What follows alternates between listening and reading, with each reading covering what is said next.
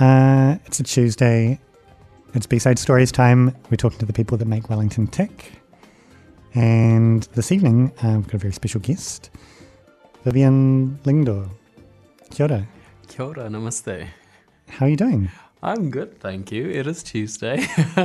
Yeah. Been a busy week already. Yeah, yeah. yeah, it can be hard to just, I don't know, keep on keeping on, but um, I know, I know. we're getting, getting there. The weeks Thanks so much for having me today as well. Yeah, well, well, it's it's lovely to have you. Um, could you maybe give us a bit of a background, or ho- however you'd like to introduce yourself to our Sure. audience? Um, so I'm Vivian. Um, I'm the current co-chair of Wellington Pride Festival. Um, so I'm also an ethnic um, migrant um, of Indian descent, and I moved here about I guess uh, his history history behind me. I moved here when I was 19. Um, so I'm 30 now. So about 11 years ago. Um, and my entire family is based back in India. So I'm the only one here. But um, I guess my my role within Wellington would be um, co-chair of Wellington Pride Festival. Yeah, that's that's really cool. So you moved from India to Wellington. I moved to Queenstown. I know it's it was a weird transition to be honest, because in India, I guess in my family in itself, um, uh, a small family gathering would be about 100 to 150 people. So moving to Queenstown, there's only 20,000 people there, um, was quite a huge um, shock to my system. But then I moved to Wellington um, when I was 23, so about seven years ago, um, to work up here. Hmm, Yeah. great. And do you feel like you've kind of gotten to know the city?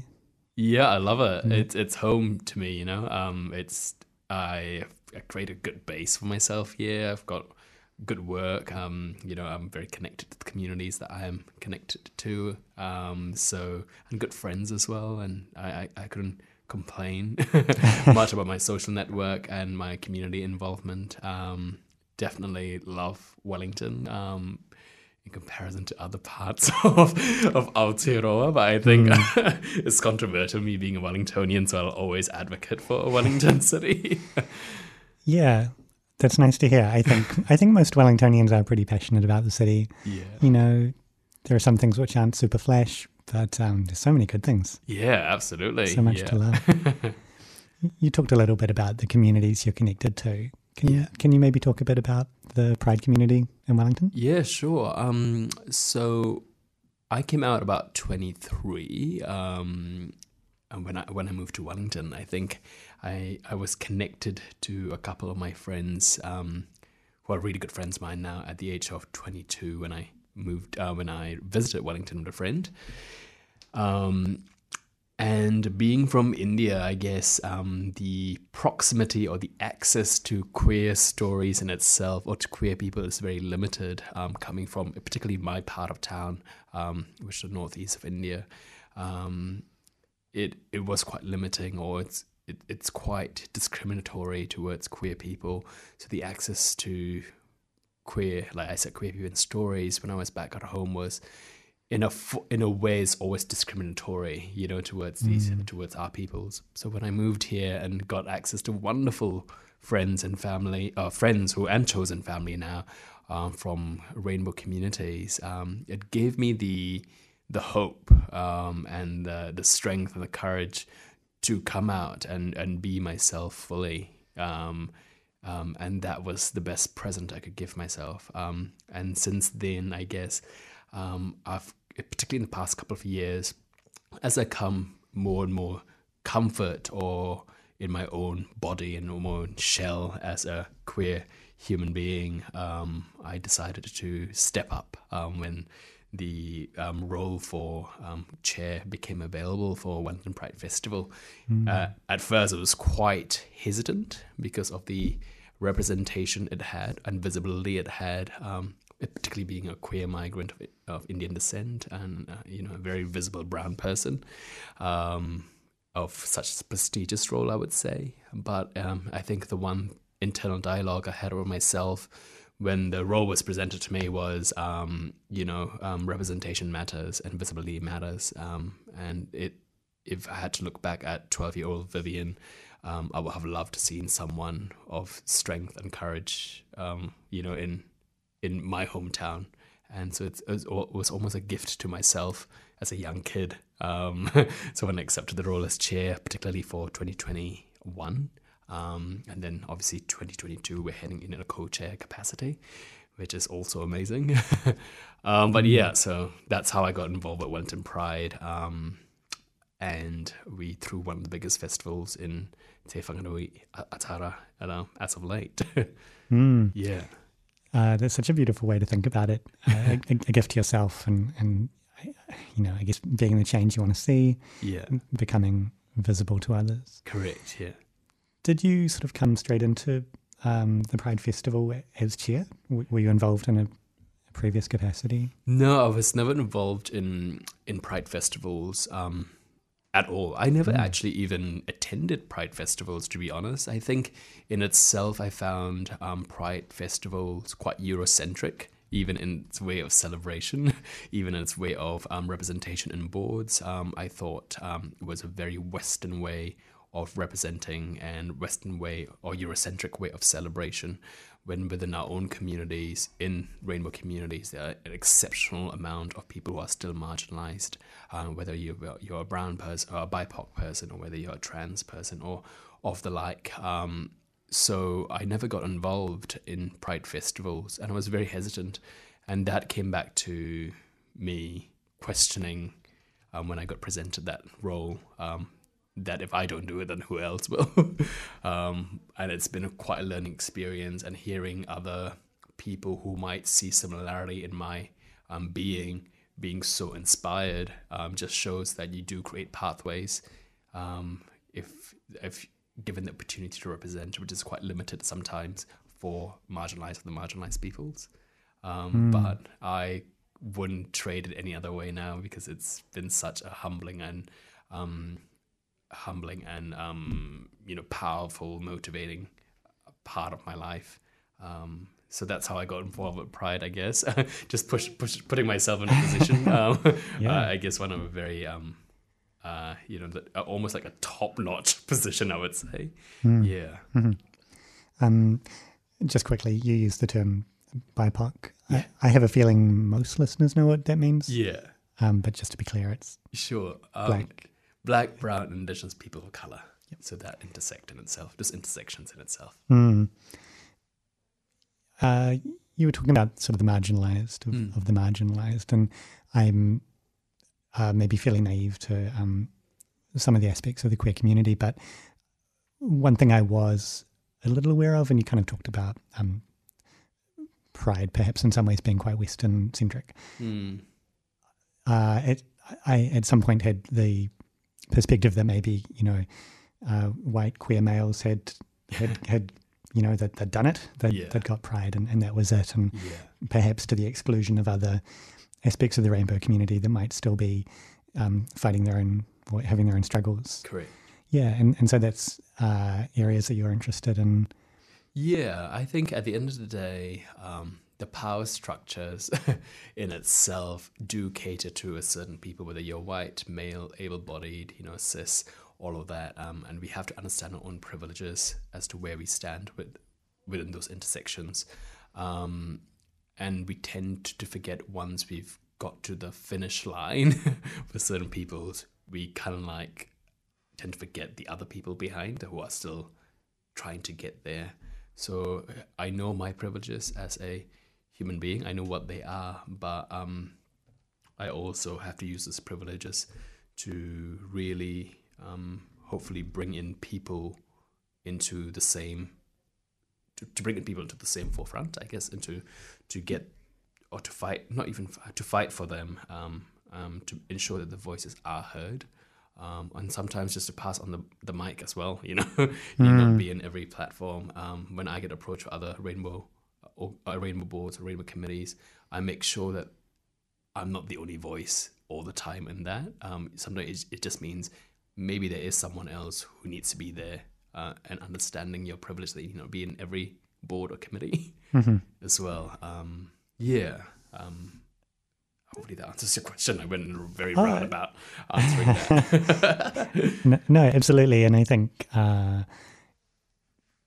yeah that perspective, I think, of, of being open to listening, Mm. um, yeah, opening the space, being aware of your own privilege is, is, is really valuable in like everyone's life. Mm, mm. Um, you know, maybe there are some people that need to be more aware of that than others. um, You know, and I'm and I'm speaking of it as a, a white cis straight man. So, yeah. um, but that's great to hear that that someone in a, a, a as, as you've said, sort of a prestigious Yeah. chair uh, position is, is aware of uh, their own Yeah. privilege and, and maybe limitations in different areas. Mm, mm, mm. Um, you mentioned earlier the role of co-chair Yeah. as well, and um, we had talked about that person maybe coming on board uh, to speak today. Uh, Unfortunately, they couldn't come today. Um, um, but yes, so this year, the chair position itself, because it is voluntary, the, the entire committee, Mm. the Pride Committee, it is voluntary capacity. You know, you we've all got um, full time jobs or part time jobs or having other voluntary positions as well across um, other committees or community organizations.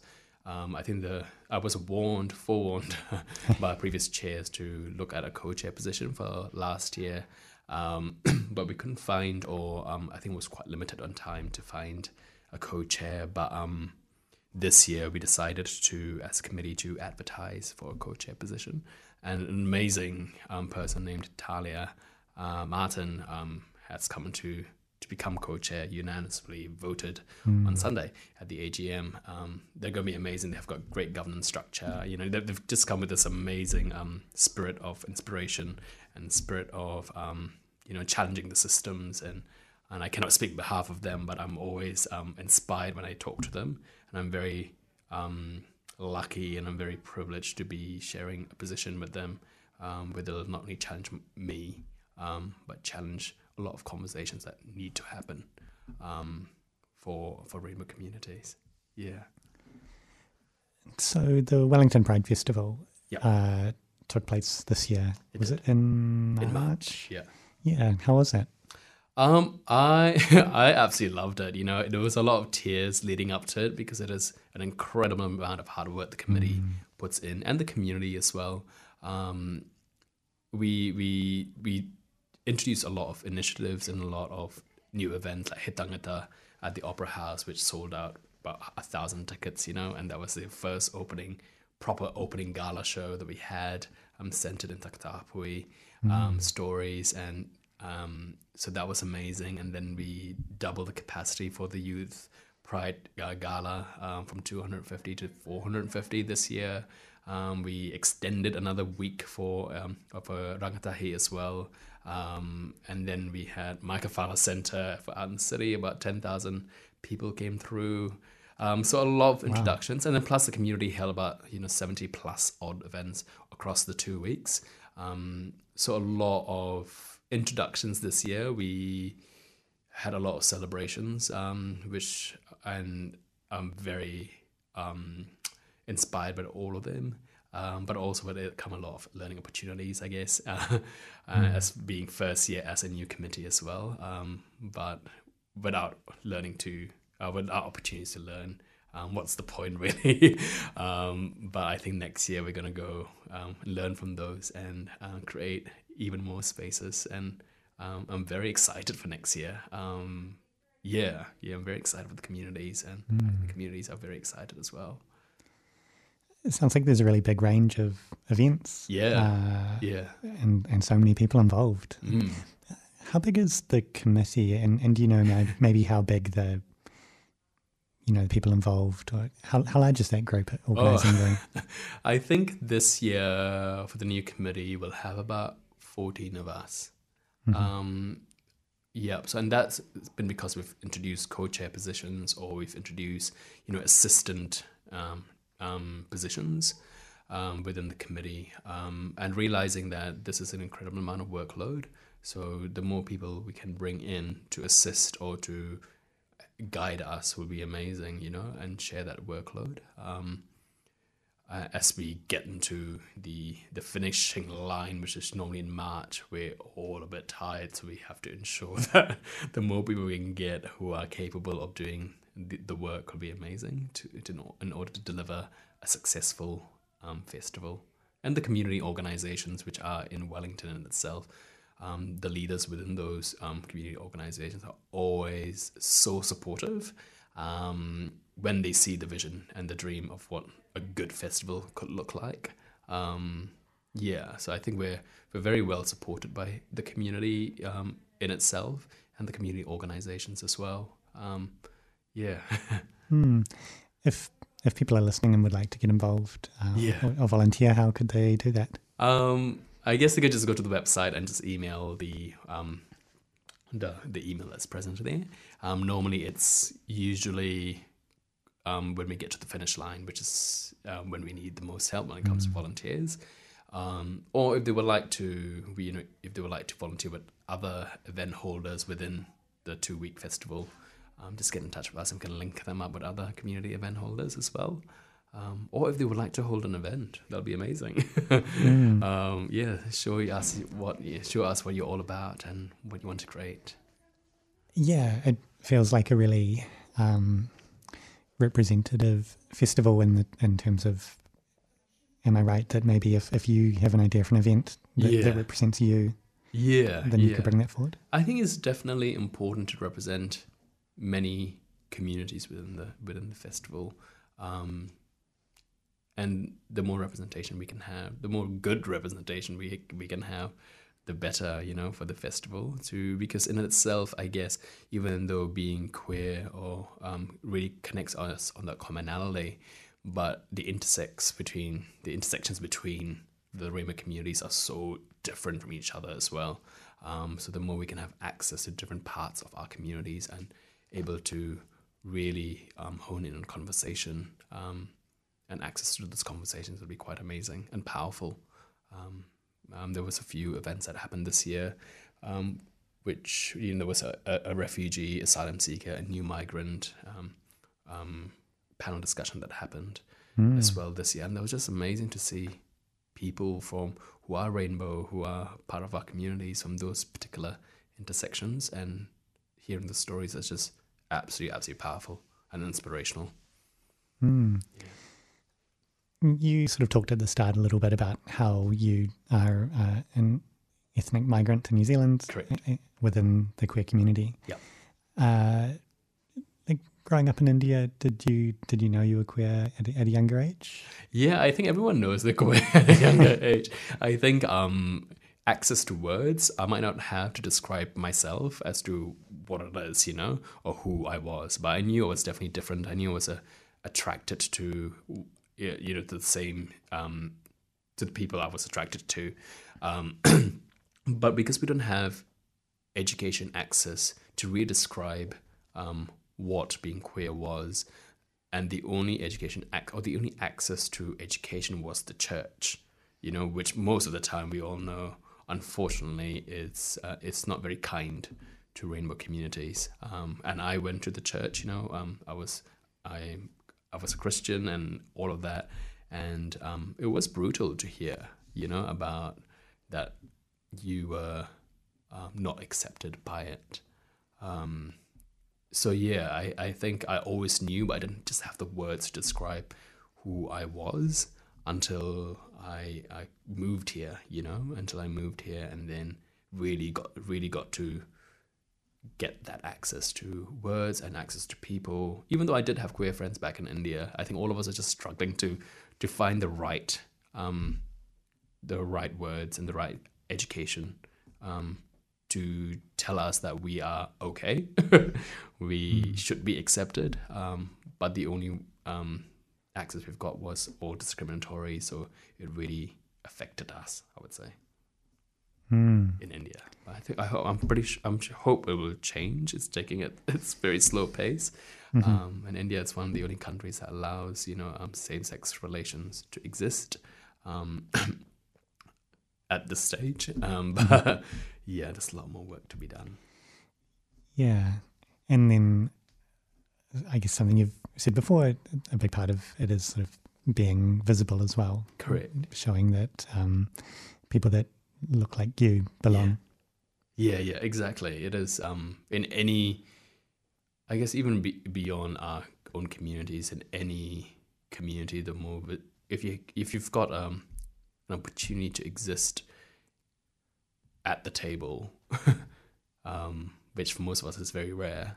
Um, it is important to, for me personally, it is important to grab that opportunity um, and then create pathways uh, accordingly and make sure that um, I really have good friends that humble me and ensure me that I'm heading on the right pathway.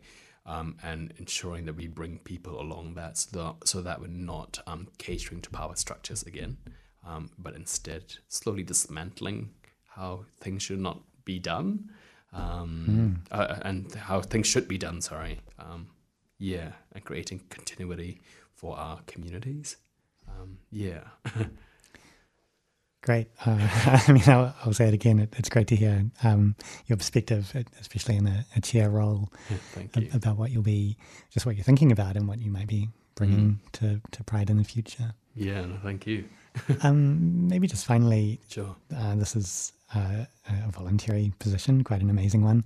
Um, in your in your day job, you do some work with uh, the Office of Ethnic Affairs, yeah, correct. soon to be the ministry. Yeah. Yeah, that sounds like a pretty major change. Yeah, yeah, it's exciting. You know, it's exciting change for for you know we, we represent the ethnic communities in general. Um, in Aotearoa, represent about twenty percent of the population. Um, so having a ministry would be amazing. Um, first of all, I think that's happening next week, so we're very excited. We're very busy. Um, so I started the role about three months ago. So I'm a project advisor there, um, and one of the main projects I'm involved in, it's it's for the ethnic communities graduate program. Um, it is an initiative that came out of the Royal Commission of Inquiry to the, the Christchurch attacks to, um, I guess, to address low representation of ethnic peoples within the public sector. So um, I'm in um, in that department of there's only about two or three of us um, mm. uh, hmm. who are um, implementing um, that program um, at this stage. And it, it is exciting. Some of these graduates coming through, and I've been very privy to conversation with them. It's just inspirational. Their stories are just beyond inspirational. They're so young and have done so much with their lives, you know, and they've been through so much. Um, and I'm very privileged to be in a position where I have access to stories like that. And all of them just want to create a better world, and it's it's just awesome. It's awesome to see young people do that. yeah, absolutely. Yeah. Well, uh, thank you so much for coming on the show this evening. Yeah, thank you. Uh, Vivian Lyngdoh, chair of Wellington Pride, uh, doing some great stuff. awesome. Thank you so much.